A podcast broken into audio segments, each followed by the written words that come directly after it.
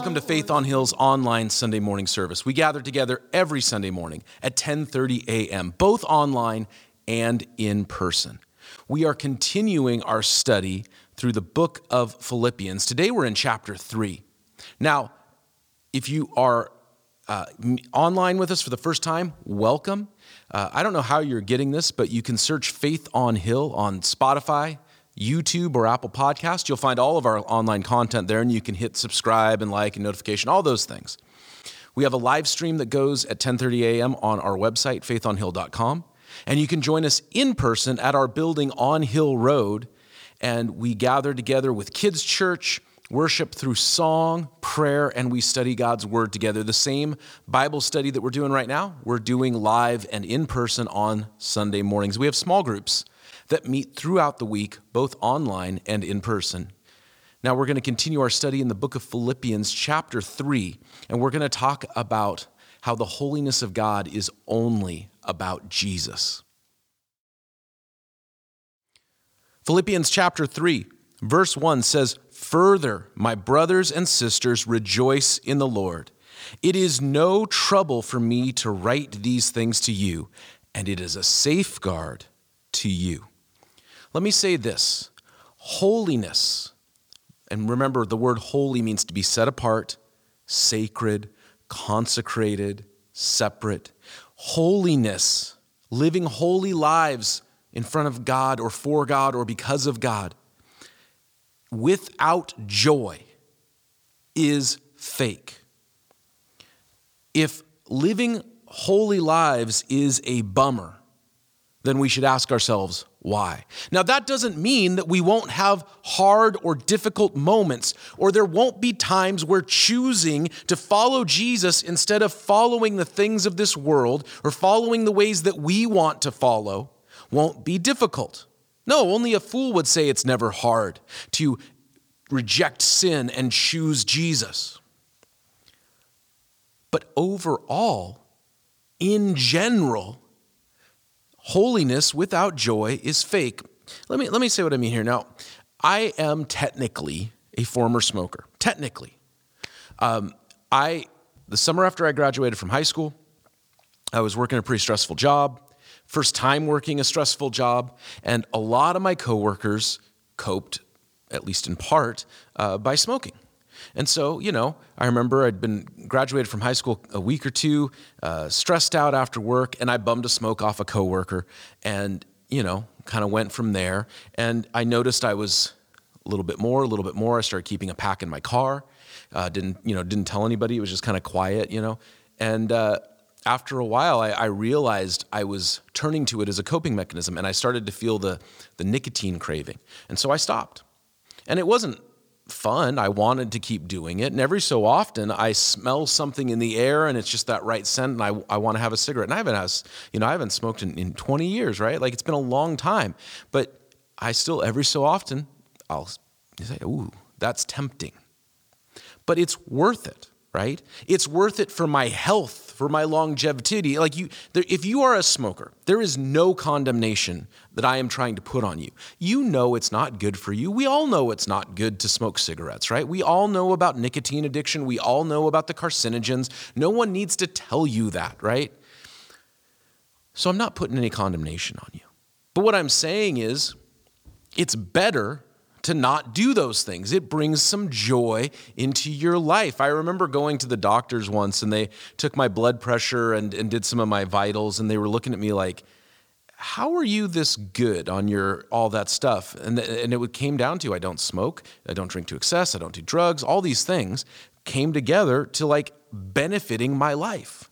Now, sometimes it's really hard. Like, I was like the briefest of smokers. So when I quit, it was annoying, but it wasn't hard or crazy hard. Now, I have a friend who was smoking and you know, in his mid 20s, he realized it was not good for him. It was not healthy. He was seeing effects. He had been an athletic guy and he was seeing effects in his health. So he tried to quit and he failed. And he tried to quit again and he failed. And he kept trying to quit and kept trying to quit. And finally, he got the, some prescriptions. He, his health insurance paid for a quit coach. He went through, he, and he would tell me about just how miserable it was quitting smoking. I've known people who have quit smoking and they have told me, man, I, I quit like this hard drug or that addictive substance, and it was nothing compared to quit smoking. But it's worth it. People people will talk about like hey you know what? It is better. I'm enjoying my life more. I'm breathing, breathing freer. I'm enjoying food. These are things that are all worth it that come from making a healthy choice. There are times where when we reject sin it is hard, it is difficult, and it's rejecting something that we want to do. Maybe it's comforting, maybe it's pleasurable, maybe it has some uh, fulfills some need that we feel. But we know, we have come to realize in faith, we believe that following Jesus and rejecting sin is better. Just the same way that any logical person knows it's better to not be addicted to something than to be addicted to something. It's better to not do an unhealthy thing than, you know, it, or better to not do the unhealthy thing than to do the unhealthy thing. We understand that. So, why is it that I say holiness without joy is a fake, and that if living holy lives is a continual bummer, then we should ask why? And here's why I think that is. Because if, it, if it's because that I just want to sin, and let's be honest, sometimes we want to do things we shouldn't do. Or is it because a heavy burden is being placed on me? I can't help but notice, we talked about it last week, how often Paul talked about rejoicing, cheer, joy, and, and this, these ideas in the middle of talking about suffering, in the middle of talking about live, living lives that are dedicated to God. That's not the picture we think of when we think of living pious, holy lives, living lives that are devout in our faith and, and, and our following of Jesus. And yet, this seems to be this theme, chapter 2 into chapter 3, this theme of joy. Rejoice in the Lord. It's no trouble for me to say these things, and it will safeguard you. How will it safeguard us? Well, one way is that we will know is something really like something God wants me to do, or is it a burden placed upon me by somebody else that I was never meant to carry? If there's no joy. And some people's view or version of living holy lives, living lives that are serious about following God, is to come up with a list of difficult rules that place burdens on people. And then people live in those burdens and they are just full of misery and, and, and unneeded suffering, when really God hasn't called them to do those things. Is it because I want to sin? Sometimes it is. Sometimes it is difficult for me or for you or for us because living in this moment in a holy way is difficult. It's a challenge, you know, may, whatever it is. Some things are easy for me that might be hard for you. Something might be easy for you in your faith that might be incredibly difficult for me. It's worth it. But sometimes people put burdens on others that God never prescribed, and yet they put those burdens on other people.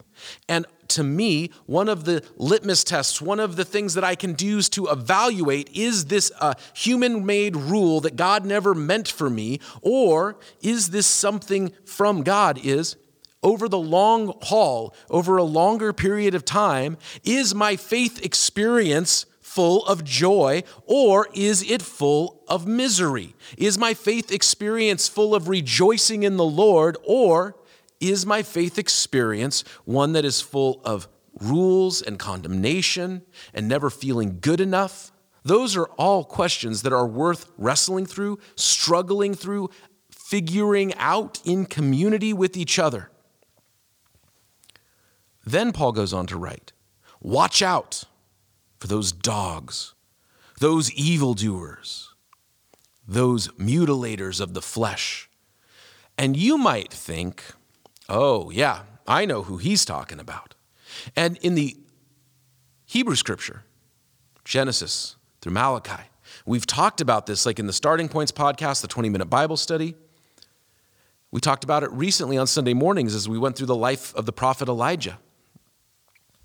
That in ancient pagan religion, the worship of their false gods involved mutilation of the flesh, self harm. When the prophets of Baal were calling out to their idol, their false god, to answer them, it says that they danced and they yelled and they shouted, and then when no one responded, it says they started to cut themselves, self harm. They started to mutilate their own flesh because they thought it would appease their God. Yet that's not who that's not who Paul is talking about. Because he goes on in verse 4. For it is we who are the circumcision we serve God by His Spirit, who boast in Christ Jesus, and we put no confidence in the flesh, though I myself have reasons for such confidence. See, you think in our modern context, right? You would think that if Paul says, Rejoice in the Lord, but watch out for those dogs and those evildoers and those who cause physical harm. Oh, he must be talking about Hollywood. He must be talking about New York. He must be talking about those secular forces that do promote evil, that do promote harm. And yet, verse 3 clarifies he's talking about religious people, what we might call the morally upstanding. You see, there were those who taught, and the book of Galatians in the New Testament is all about this. There were those who taught that to be a Christian, you didn't have to just believe in Jesus, but you had to keep the old covenant law. And it was interesting that the thing that they emphasized the most in terms of keeping the old covenant law was circumcision. Now, should Christians have male babies circumcised? I don't think there is a biblical mandate to. I think that there is, let's call it mixed uh, medical research on circumcision. Um, and so I place no recommendation one way or the other. There is no spiritual reason to do so today.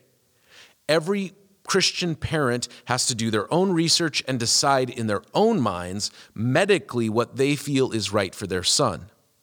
That being said, what Paul is saying is watch out for those religious people who are going to place undue burdens upon you. Watch out for those people who come off as very moral or upright or whatever, and they're putting burdens on people that no one can keep. Now, in our world, I mean, it's easy to talk about that how it was back then or in the abstract, but let's talk about it in our world. In terms of, let's call it religious Christianity. Not true Christians, not people who are believing in faith, but people who are trying to be moral or, or achieve some kind of salvation through their good works, but they do so in what we might call a Christian format. Church people. We see this all the time. And, and over the years and centuries, it, it has looked different depending on who you are and where you're at and all that. You're a Christian if you dress a certain way or don't dress a certain way. You're a Christian if you vote a certain way or don't vote a certain way. You're a Christian if you don't watch this or don't listen to that. You're, you're a Christian if you do this or that thing. You know, no actual Christian would ever do this thing that's not actually in the Bible. This happens all the time. And people place undue burdens on other people. Things that God never called somebody to do. Things that, that either they themselves aren't keeping, hypocrisy, or something that's easy for them to, to do without, but that they'll place that burden on somebody else. Or what if God called them to do something? There are times in the Bible, both Old and New Testament, where God told a person to do or not do a specific thing, and it was a unique thing to them. There was the prophet Jeremiah. God told him, Do not get married. But that was unique to him. Other prophets like Hosea, God told him specifically, get married to this person. Then there were prophets like Isaiah. We don't have any record of God saying who he should or shouldn't marry, but we know that he was married and had a family. What I'm saying is, let's say that God told somebody like a Jeremiah specifically, do not get married. And then Jeremiah went around telling everyone else, you shouldn't get married. That's what this looks like. That maybe there is something specific to one person, and then they try to scale it out to everyone else. You know, my dad, when I was growing up, did not, in general terms, listen to any non Christian music. He only listened to Christian music. But there was a reason for that. For him, for him, when he became a Christian, my dad grew up in a religious home, a Christian home, but he would have said that he didn't know for sure. He, he knew for sure that he was a believer when he was in college. That for him was when faith became real. Music, the music of the 70s especially, was so linked to his own sinful rebellion that he wanted nothing to do with it. So, growing up, I never heard most of the popular songs of the era or the previous eras. Later on, uh, we were allowed to listen to the oldies station on the radio as we were driving in the car. And the oldies station tended to be stuff from the 50s and early 60s. So we'd get some Elvis and some early Beatles and things like that. So I was very aware of those guys. But I, you know, other than that, like nothing. You know, being a kid in like 1987, I had no idea who Huey Lewis and the News was. I had no idea who Bon Jovi was. I didn't know, you know, uh, Whitney Houston. I didn't. I, I, think I'd heard the name Whitney Houston or something, but like I, I had no idea what their music was, because that was something for my dad was such a big thing for him that he just didn't want it in our house. Now, I'll tell you, I listen to a lot of music, and for me, that music was never part of of like a bad experience for me. Uh, I've, I've known people who, like, you know, they hear a certain song and all it brings them back to is sin. Uh, they, they did an acid trip. They, they were sinning uh, sexually while listening to this song. Like, there are things that come back to them, and so they want no part of it, and I totally get it. Whereas, like, for me, I hear a certain song, and it's like, yeah, it's on my, you know, workout mix or whatever. Uh, th- this just doesn't bother me. I, I knew a guy who um, the music of Queen was directly linked for him to some a time of de- depression and suicidal ideation. So, you know, because of how old he was then and everything that was going on. So he would just had nothing good to say about secular music and specifically the music of Queen, right? Again, for me, that's just like the music we played to hype ourselves up before a football game in high school. And uh, and my kids, you know, we, we I, I, like I like Queen. So like um, Colton just got my oldest son just got uh, you know access to Apple Music on his own, and there's I, I set a bunch of restrictions, but he can still discover music for himself. And so he he came up to me and he's like basically going back and listening to like Queen deep cuts. I'm not worried about that because you know for him it's just oh it's just music and he's like have you heard this song and have you heard this song and he's really excited about discovering music for himself. I'm not going to put a burden on him or make him feel shamed or bad for just listening to a song, right? Because uh, he has no idea about any of the things about drugs or immorality that's linked to Queen. He just say, "Yeah, that's a good song." What I'm saying is this you'd think you start this verse and he says, Watch out for the dogs, watch out for those evildoers. And you think, Oh, I know who he's talking about. But here's the thing living a holy life and being submitted to Jesus. Real, the real villains get exposed. It's not always the sinner, right? What was that? Was Jesus's deal? The sinner came to Jesus for forgiveness, you know. And people like say, "Oh, Jesus would have eaten with the sinners." Yes, he did, and then he called them to repentance, and they responded. The people Jesus went after was often the religious person, the person who thought they were moral or upstanding. They were the people who had a hard time with Jesus. Why?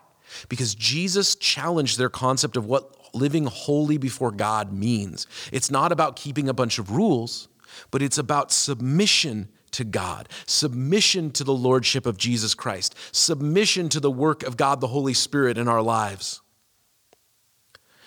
And when Jesus starts to expose that and we see that our false morality isn't working, we either accept it in faith or we push back because we can't accept or admit that our standards of holiness don't meet God's standards. Living holy lives is only about Jesus. So, if if the joy of the Lord, like the Bible says, will be our strength, and I'm living a holy life without joy, It's fake, it's not real, there's something wrong. And if I think I can live in holiness by a certain moralistic standard set by human rules, Jesus is going to re- reveal the real villains. I have met people from all different points of view, all different walks of life, who have very moral or religious ideas about what makes them good before God. And then we encounter Jesus and we find out that none of us are good enough. All of us have fallen short of the glory of God, and only the grace of God that comes through Jesus and his death and his resurrection is enough for us.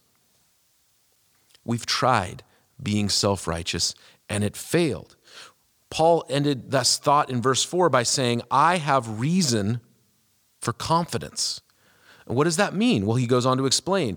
If someone thinks that they have a reason to put confidence in the flesh, that is, in this case, human achievement, something that I do in my own life, I, I no tattoos or I have a specific tattoo. I, I, do this thing. I wear my hair a certain way. I do these things to be holy. He says, if anyone thinks they have reason to put confidence in the flesh, I have more. Verse 5. He says, I was circumcised on the eighth day. The eighth day was the day for a Jewish uh, male to be circumcised. He said, I was circumcised on the eighth day. I'm of the people of Israel. I'm of the tribe of Benjamin. I was a Hebrew of Hebrews, meaning I was more Jewish than the rest of the Jewish people. And we could say maybe because I'm not Jewish, but maybe we would say I was more Christian than the rest of the church people.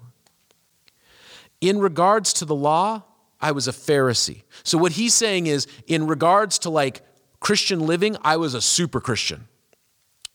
As for zeal, I persecuted the church, meaning you want to know how serious I took being Jewish? These guys over here who claimed that Jesus was the Messiah and the only thing you had to do to be saved from, from the coming judgment was faith in the Messiah and it had nothing to do with keeping the law, I persecuted them. And then he says, as for righteousness based on the law, I was faultless. What he is saying is, in terms of the old covenant law, I kept it. I tithed. I went to the temple as, as prescribed. I observed the laws and the customs. I was not living in any way that would be perceived as immoral. He says, if anyone has reason to put confidence in their own achievements to achieve right standing before God, I would put myself out there. But, verse 7, whatever were gained to me, I now consider lost for the sake of Christ. What is more, I consider everything a lost because of the surpassing worth of knowing Jesus Christ my Lord, for whose sake I have lost all things. I consider them to be garbage, that I may gain Christ and be found in him, not having a righteousness of my own that comes from some law, but that which is through faith in Christ the righteousness that comes from God on the basis of faith. I want to know Christ, yes, to know the power of his resurrection and participating in his sufferings, becoming like him in his death, and so somehow attaining to the resurrection from the dead. What is he saying? He's saying, look, if you want to live a life that is based on some human system of righteousness, look at how I lived before I became a Christian. I was living the best you could in a human system of righteousness, and it still wasn't enough. It still didn't work. And why would we think that it would work for us? Because you know what? I could come and say, I've got some credentials as a church kid. I grew up as a church person. I have some, some Christian credentials. And it didn't work. Only Jesus saved me. I did this, I didn't do that. I was I was I lived this way and I didn't like people living that way. I did all of the things and yet I still found myself in deep need of forgiveness.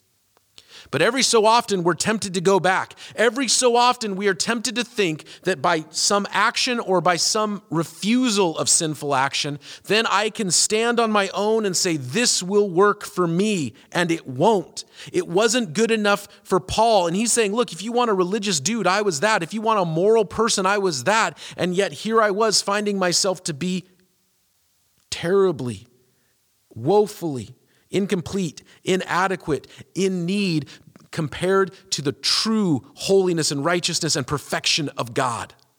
And as I got awakened to the reality of Jesus, God in human flesh, all of this other stuff that I did, keeping rules, observing the law, doing this, not doing that. He said that was all a waste of time. It was all garbage because I did it apart from Jesus. I thought I could do it on my own.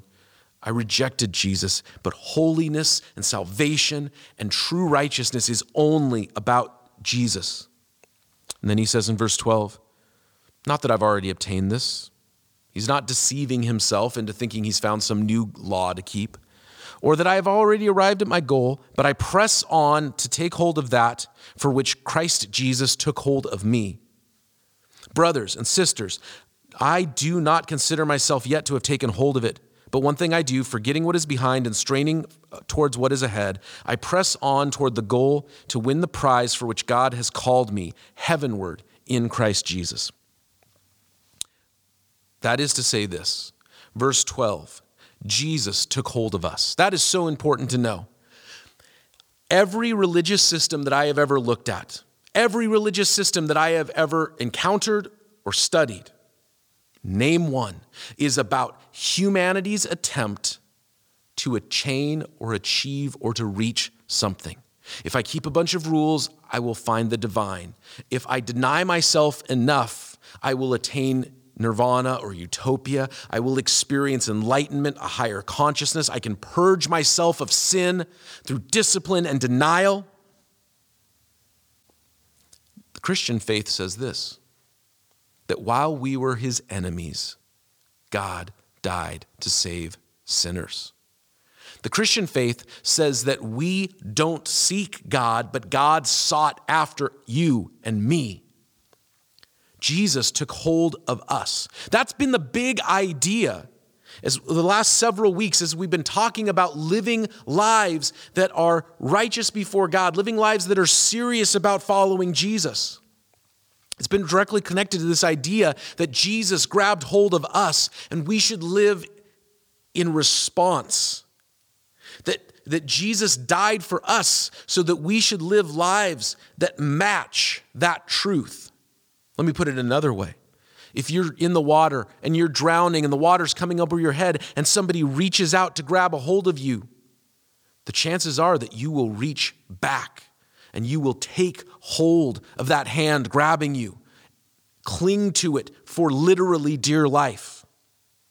Jesus took a hold of us. So that's why Paul says in verse 12 that I press on to take hold of that which for Jesus took hold of me.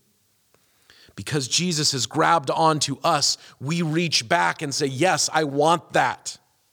I'm desperate for it. I need it. I don't want to put holiness and press that onto someone else. I want to take what I know to be true and live in response to it. I want to live in the reality of Jesus' saving me and say, How could I do this thing? Because Jesus has set me free from it. You know, maybe the reason that living in holiness is a bummer is because we like our sin. And if somebody suggests, hey, have you considered this? And we lash out, we push back, we wall ourselves off, it's not because they're trying to bring condemnation to us, but maybe they're just suggesting something to us and we are lashing out in defense because we're not living lives worthy of what God has done for us. But maybe, maybe somebody is trying to put false stuff on us and we say, no, man, Jesus has done all the work. Now, here's the thing no matter what we've done, with Jesus, the only movement is forward. In verse 13, he says, I don't consider myself yet to have taken hold of it, but one thing I do, I forget what is behind and I strain towards what is ahead. You know what? You can't change the past. You can't change the past. What's done is done. Whatever sin we have done, we can't control anymore. All we can do is press forward and say, God, take me where you want me to go. That is the great joy of the Christian message. The great misery of human religion is that it can't change the past. Let's say that you lived a perfect life from this day forward. You never did anything wrong. Your life was as perfect as perfect can be. What would be done about every wrong, sinful, wicked, evil thing that you did the day before, the day before that, or the day before that?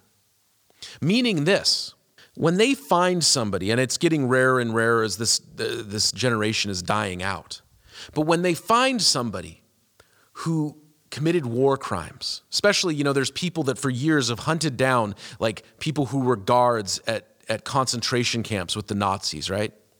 And it doesn't matter if you're 91 years old and you have lived a peaceful life in Canada or in Seattle. I remember a few years ago, they found a guy who had been like a, a Dachau guard and he was living in a suburb of Seattle and he'd been living a peaceful, quiet life, a model citizen for decades. And yet they arrested him and they extradited him to Germany for trial because he needed to answer for his genocide, his crimes, not, not just against one person, but we term it crimes against humanity. All the good things he had done ever since did not account for the things that he had done in the past. Religion, morality, self righteousness can never take care of the things in the past. That's what makes Christianity different. That's what makes Jesus different. Because Jesus is the one who has taken our sin upon himself our sins are forgiven, are washed away, are removed, and we press forward in the work that God is doing. And I can't control the past, I can't change the past, but Jesus can take care of my past, takes care of your past. And in faith, we say, Jesus, I believe in you. I believe in your work. I submit myself. I surrender myself to you, and I am going to press forward to take hold of what you are offering me. That is the hand of salvation and friendship. You are inviting me into your kingdom, your family, and I want it. I can't control what I did in the past, but I can say yes to you now because Jesus is the goal. Verse 14 I press on towards the goal to win the prize for which God has called me heavenward in Christ Jesus. Can't control yesterday. Can't change the past, but I know where God is leading me. We studied this as we studied the book of the Revelation last winter that Jesus is bringing and coming back, and He's bringing the renewal of all things, and He's bringing the healing of the nations, and we want that, and we want to be a part of it, and we want to be part of His kingdom and His family where there is joy and peace and freedom. Jesus is the goal. You know, as we talk about being serious in our faith, this is me speaking to Christians. As we talk about living lives as Christians should, it's because Jesus is the goal. And we should rejoice and celebrate what Jesus has done and not put heavy burdens on ourselves or others that God has not asked. We shouldn't fall back into the trap of thinking that being really religious will fix things. Now, let me speak to unbelievers, people who aren't sure. People say, I don't know. I, am I'm considering Jesus. I, I, this, what you're saying sounds good, but I'm not sure. Let me tell you this what we are talking about is not self help. Now, some people need to go to rehab. Some people need, uh, you know, treatment. You need you need a quit coach and a, and a nicotine patch to help you know free you of, of a bondage or an addiction. Some people need a change of scenery, right? You know, hey, I was I was really involved in this scene, and that scene only brought me down. Bad relationships that led to other things that led to other things, and it's only brought me down. And you need to get out of town. You need to change of scenery, right? But Jesus is the goal. We're not talking about I'm going to do these things and totally reboot and then I'll be like a good person because you bring the old stuff with you. You say, hey, it's not working for me here, I'm going to move over there. But your same problem remains that you and I, we were sinful people, rebellious to God. So, to the believer, we say, rejoice in the Lord, grab hold of what Jesus is doing, and press forward with him. To the unbeliever, we say, this offer is open to you. The free gift of God is eternal life. The free gift of God is freedom and salvation. The power that raised Jesus from the dead is the same power that sets us free. And that's available to you. It's not about rules, it's about life change. It's not about, oh, I do this so that I'm good. No, it's about the power of God working in my life so that I can have victory. And it's not my victory, it's the victory that Jesus has already won. If you have questions about that, you can email me, adam at faithonhill.com. You can show up here any Sunday morning at 10.30 a.m. And we have small groups that meet throughout the week. You can email small groups at faithonhill.com for more information. We'll see you next time as we gather together and continue our study in the Bible, specifically in the book of Philippians, knowing that Jesus has already won the victory. We just have to take hold of what he is offering. God bless you. We'll see you next week.